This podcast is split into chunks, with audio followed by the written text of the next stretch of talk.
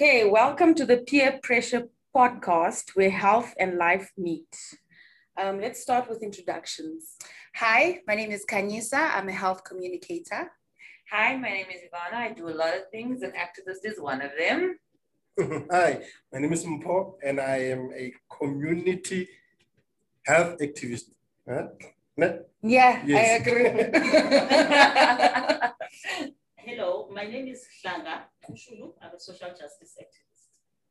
And then we are also joined by our guest. Uh, Tato is a pharmacist with a passion for health equity. Hi, Tato. Thanks so much for joining us. Hi, Aziza.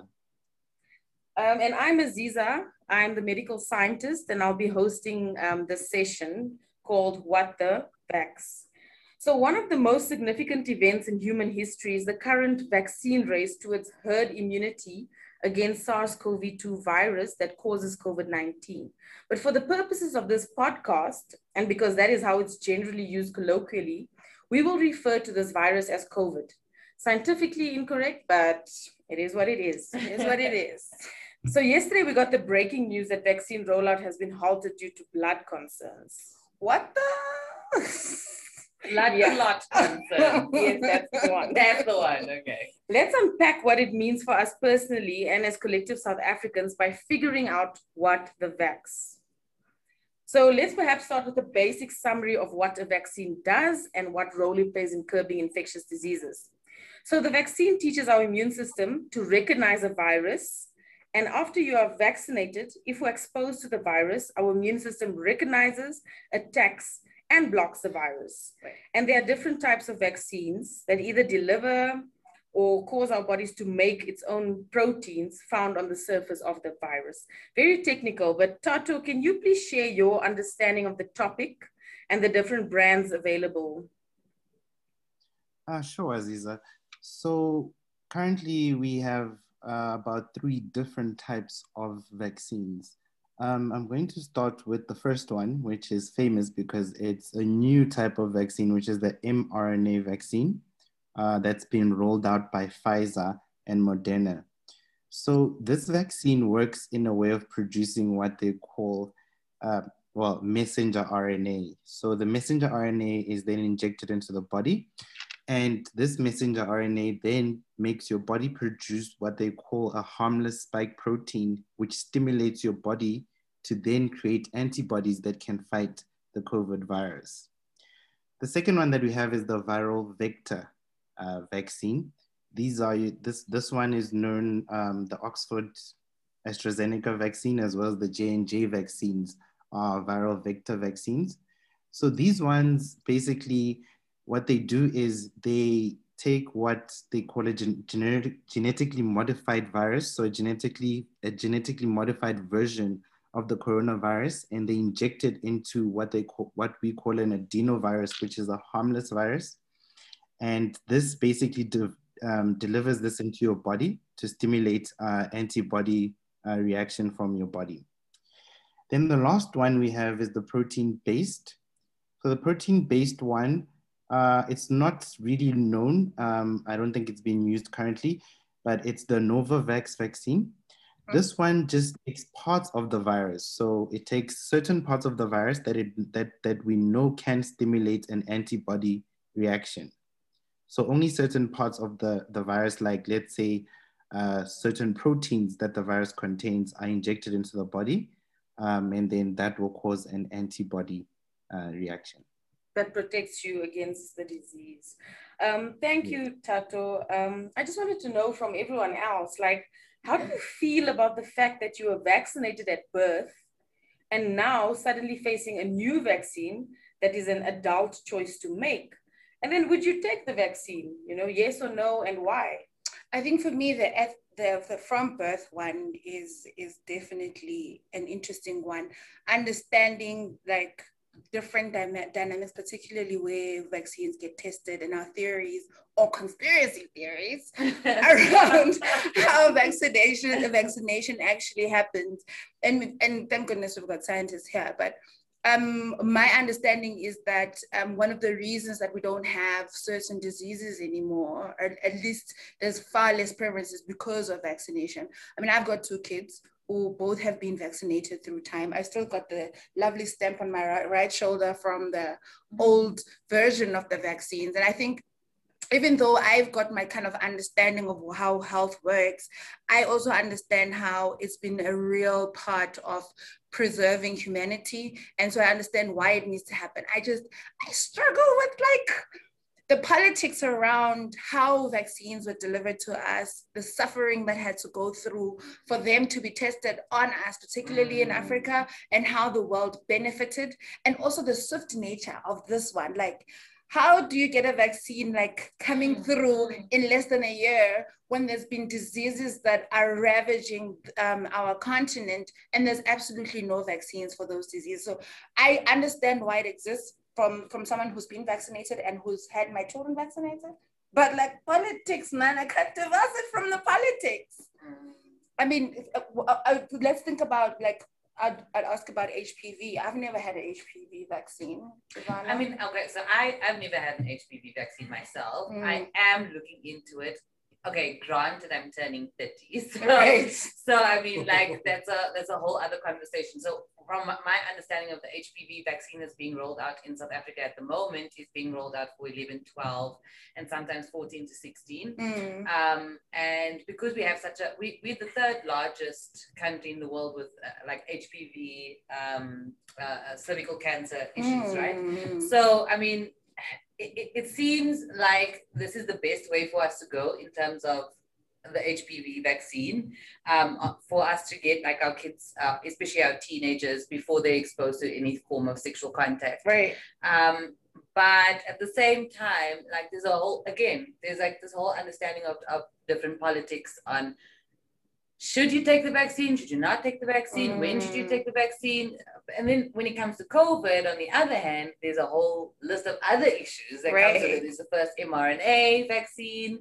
It's um uh it's obviously made in such a short period of time. All of these things that contribute to our doubts about taking vaccines in general. I don't I support the idea of vaccines. They've helped us a lot. I Mm. understand and I completely agree with Kanyisa in the sense that she's she uh that vaccines have helped humanity grow. But there's a whole bunch of other things that surround vaccines. Um, not not okay. There's also the conspiracy. we can never. Is it conspiracy though? Because also, I mean, Um- Umpo is the one that works with the with the community.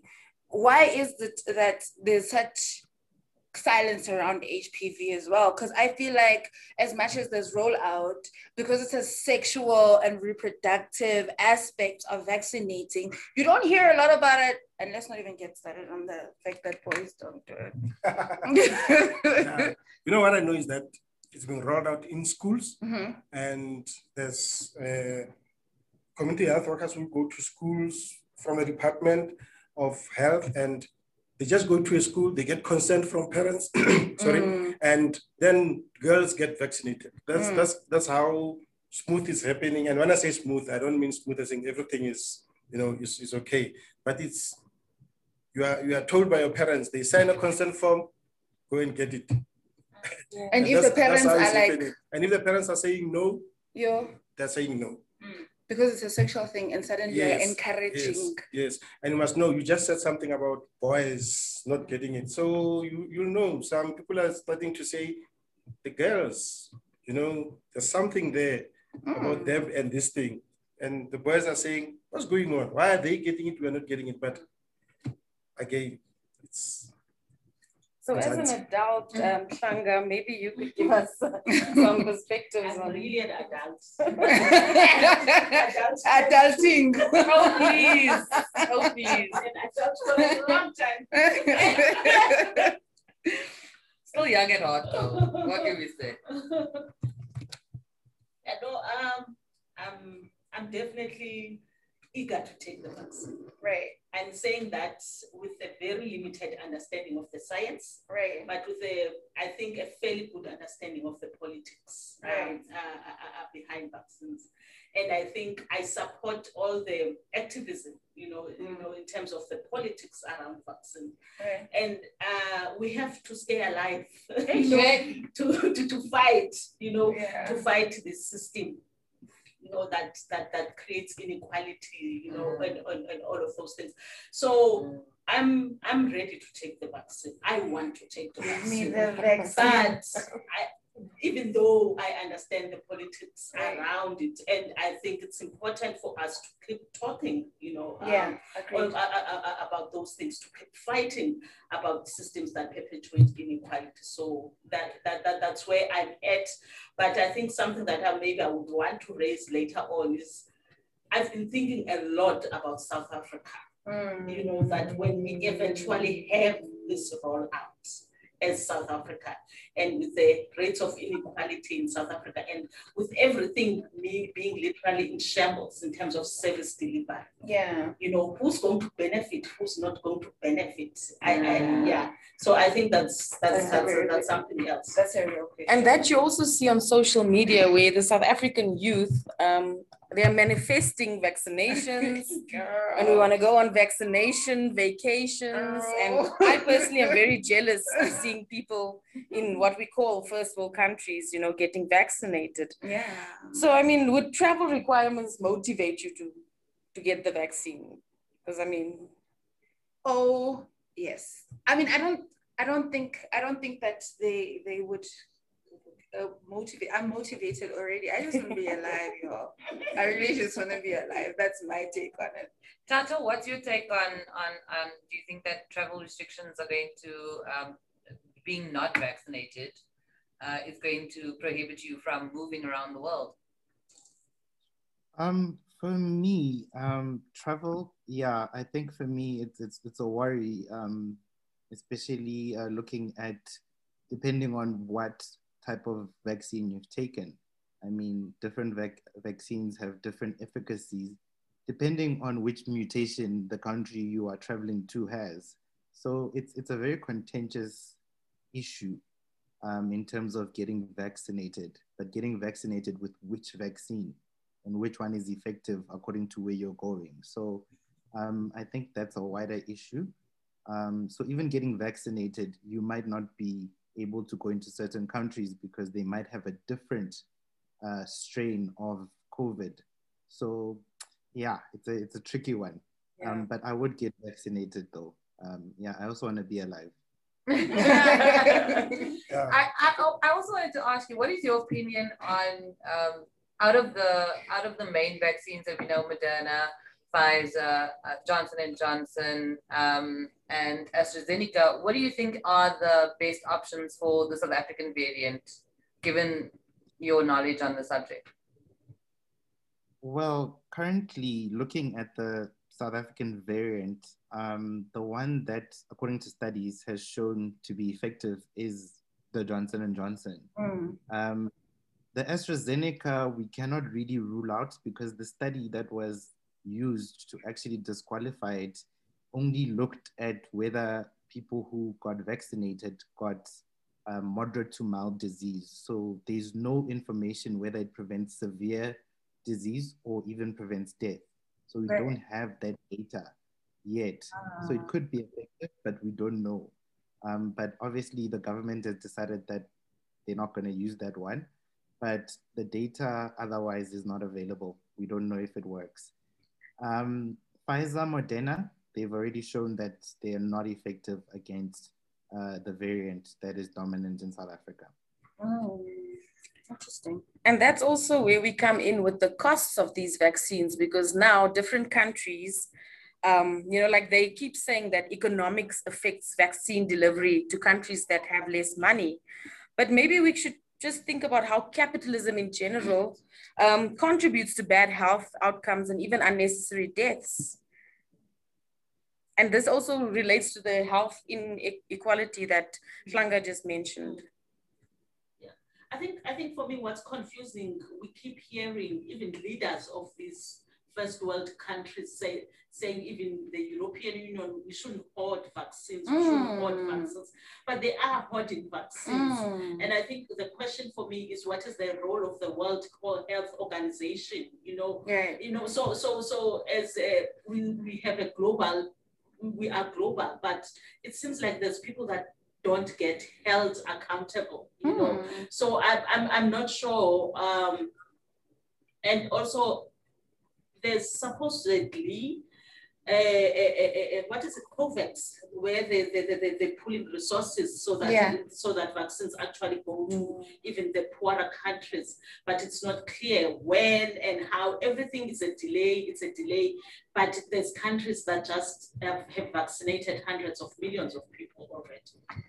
So I think when Aziza was starting as well, had spoken about the fact that um they they they're halting the use of Johnson and Johnson, and Tato just said efficacy levels for Johnson and Johnson are what we need as a country. So then, in terms of that economy and who holds the power, mm-hmm. it's a real question when if there's six people and six million, I mm-hmm. mean, in terms of of of really the statistically speaking, you have a better chance of making sure that people survive if you use Johnson and Johnson instead of Pfizer.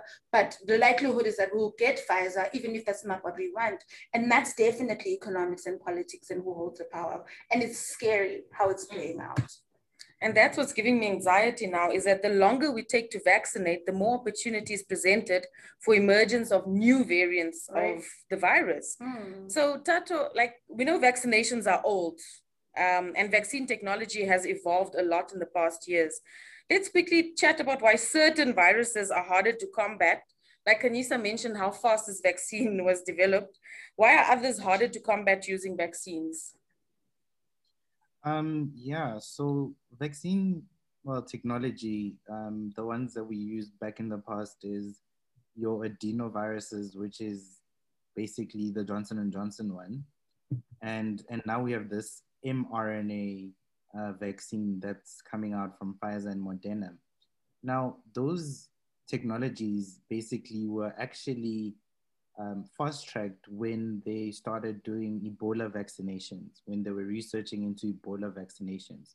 So by the time that COVID uh, came about, that technology was already there for use. So, and a lot of the partnerships that we've seen in developing this vaccine has actually allowed it to be fast tracked um, in terms of getting a vaccine that works and getting a vaccine that, well, we assume is safe um, out very quickly because of the partnerships. Because usually pharma pharmaceutical companies do not partner, but in this case, because it was um, a pandemic um, that would affect economies all around the world, so they partnered, and that's basically how it was fast tracked.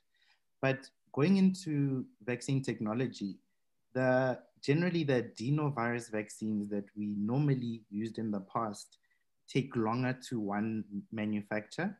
They also take longer to do research and go through all the studies before you can actually bring it to market. Whereby your mRNA vaccine is actually a lab-based and it can be quickly and easily um, manufactured. So that's that's that's the benefit of the mRNA uh, vaccine. Yeah. Thank you for sharing your knowledge with us, Tato. This is very useful information, I think, because, you know, we presented with so many options and so many news headlines. You know, we just need to clear the confusion. Um, let's maybe just do some closing remarks on the topic. Um, Kanyisa, would you like to add in? I think more than anything else, this short session has shown me the importance of um, keeping your eyes out for information and looking at the validity of the information, right? Because as much as we hear on the news, what we need to be really bogging down on is, is how true is the information and fact checking constantly. I think secondly, for me, I'd like to see more of the HPV conversation. Um, see at least a bigger and better presence um, of how it's being rolled out, some of the impact it's had, and how we can roll out more to older women who are in their 20s, um, who are still not 27. I think the set cutoff is 27. 26. 26 yeah um see um if other women older women can enroll you know because we are hard hit by cervical cancer when there is a vaccine that can help lessen the impact so for me it's just those big two things because as far as i know the children are still getting vaccinated so nobody is querying that so it's our adult choices and our kind of um, choice forming uh, what informs our choices that we need to really be thinking about Oh, thanks. Ivana? So, um, as someone who was vehemently against the vaccine at the beginning of the, like I'm saying this out, out loud, yes, I was one of those people. And I would definitely, I, I had my doubts about taking this vaccine. But as time goes on and, and as more information presents itself, and the more that I am engaging with people who know the science, mm. as opposed to just some YouTube random people, uh, I, I've come to the to the conclusion that I will definitely get this vaccine and I want to get it as soon as possible. Right. However, mm. I feel like it's really important for us to, um, uh, as everybody here is in health, um, and I think that for for us, we need to be able to be honest and open about our approach to our understanding of how the vaccine is to work, how it, you know, and try and advocate for those kind of things um, in the meantime. And hopefully, someday soon we'll all be sitting around a table hugging and loving each oh, other. man. um, like we used to. So yeah that's my closing remarks. Oh thanks Sivana. Flanga, any closing yeah remarks? no I think my closing remarks is I think uh, Tato really helped uh, for me in mm. particular to understand. So I think it's important that you know um, is we have more people like Tato scientists, their voices being out there, you know, people who, who are in this field. Because for a lot of a lot of us, the conversations are really intimidating. Mm. For us, it's just a basic question of staying alive. Yeah. Who, you know, with with very limited understanding of what it means scientifically, you know, uh, mm. and and all of those things. But what consumes it consumes me around this thing as a South African is the poor service delivery when it comes to health. I'm trying to imagine a point where there's 100 million vaccines available for South Africans.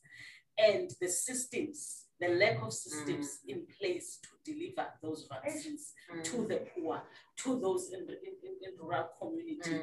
how South Africa will navigate that. I, I just can't see it. You know, mm. I can't see how that will happen. I, I just read recently that there's four sites in the Eastern Cape at the moment. Mm. Um, uh, they're set up for more sites in the Eastern Cape. When the Eastern Cape, when they had to step up, they bought those bikes that looked ah, like ambulances. When they had to step up. so I'm trying to imagine. So for me, that that's the thing that I think when it comes to vaccines, that's that's the area of activism that I'm really mm. invested. Yeah. That's the area of activism mm. that I'm really invested in, mm. in terms of so there's an old lady in the Eastern Cape in the deepest rural parts. She wants a vaccine. Will she have to stand in the queue for five hours, for 12 hours to get that vaccine? What does it mean? Yeah. That's all. That is a very important um, Oh yeah, we need to have a discussion about that. We know we, we, we definitely invested in that conversation. Yeah. Should I go? Okay, I think with me also, I'm I'm waiting. As soon as they say come, I'll go.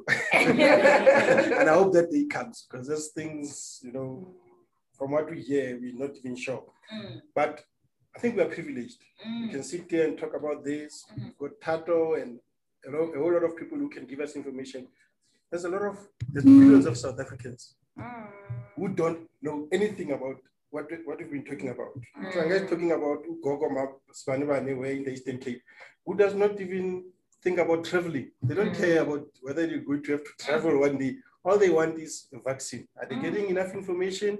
Is it going to reach them soon? We don't know. And, and I think we should be putting you know, our foot on the accelerator in terms of making sure that get people to get information, especially your deep rural uh, uh, areas, your townships. I mean, let me tell you, I think people in Diepsloot, mm-hmm. in Kagiso, there's a lot of them who are not even getting information mm-hmm. that we are at least privileged to get. Yeah, right. And maybe the sooner a government does something about that, the better. And I think we're speaking about access to information and science communication mm-hmm. because there's lots of TikTok videos explaining how vaccine works. There's a lot of information online that you have to also filter through. Mm. But also, like you were saying, the communities, there's no access to this information. So how do we get science communication on the grassroots level? That's that's a podcast for another time. Right. Yeah. But the, I, but I guess that's the point of this podcast, right? right? The point of this podcast is for us to um, try and come up with human interactions that where we have have to sit with and grapple with Right. like, are we going to take the vaccine? Are we not going to take the Yeah. vaccine? Should we take the vaccine? Should we not?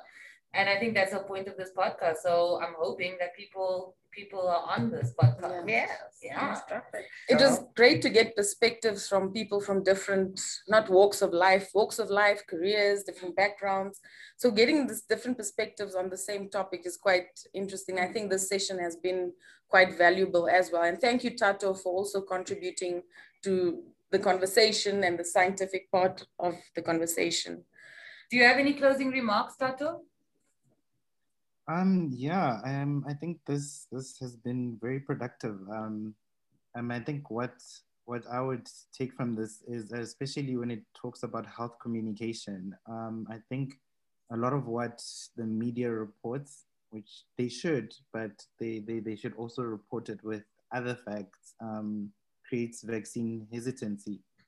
Um, if we take into account this current one, whereby you have blood clots of six from what seven million now. Mhm. And also the AstraZeneca one also had blood clots in Europe, but it was cleared. And you have European countries now sitting on AstraZeneca vaccines because no one wants to take them. Mm. Um, also, I think also the just getting the information through in terms of what's happening with the vaccines, what are the side effects, those are very important so that people do not become hesitant in taking the, the vaccine. Yeah, that would be my closing remark. Thank you. Thank you, Tato. And thanks everyone for contributing to this conversation. Um, Peer Pressure Podcast will be back soon again with another, Yeah. another conversation on an important topic.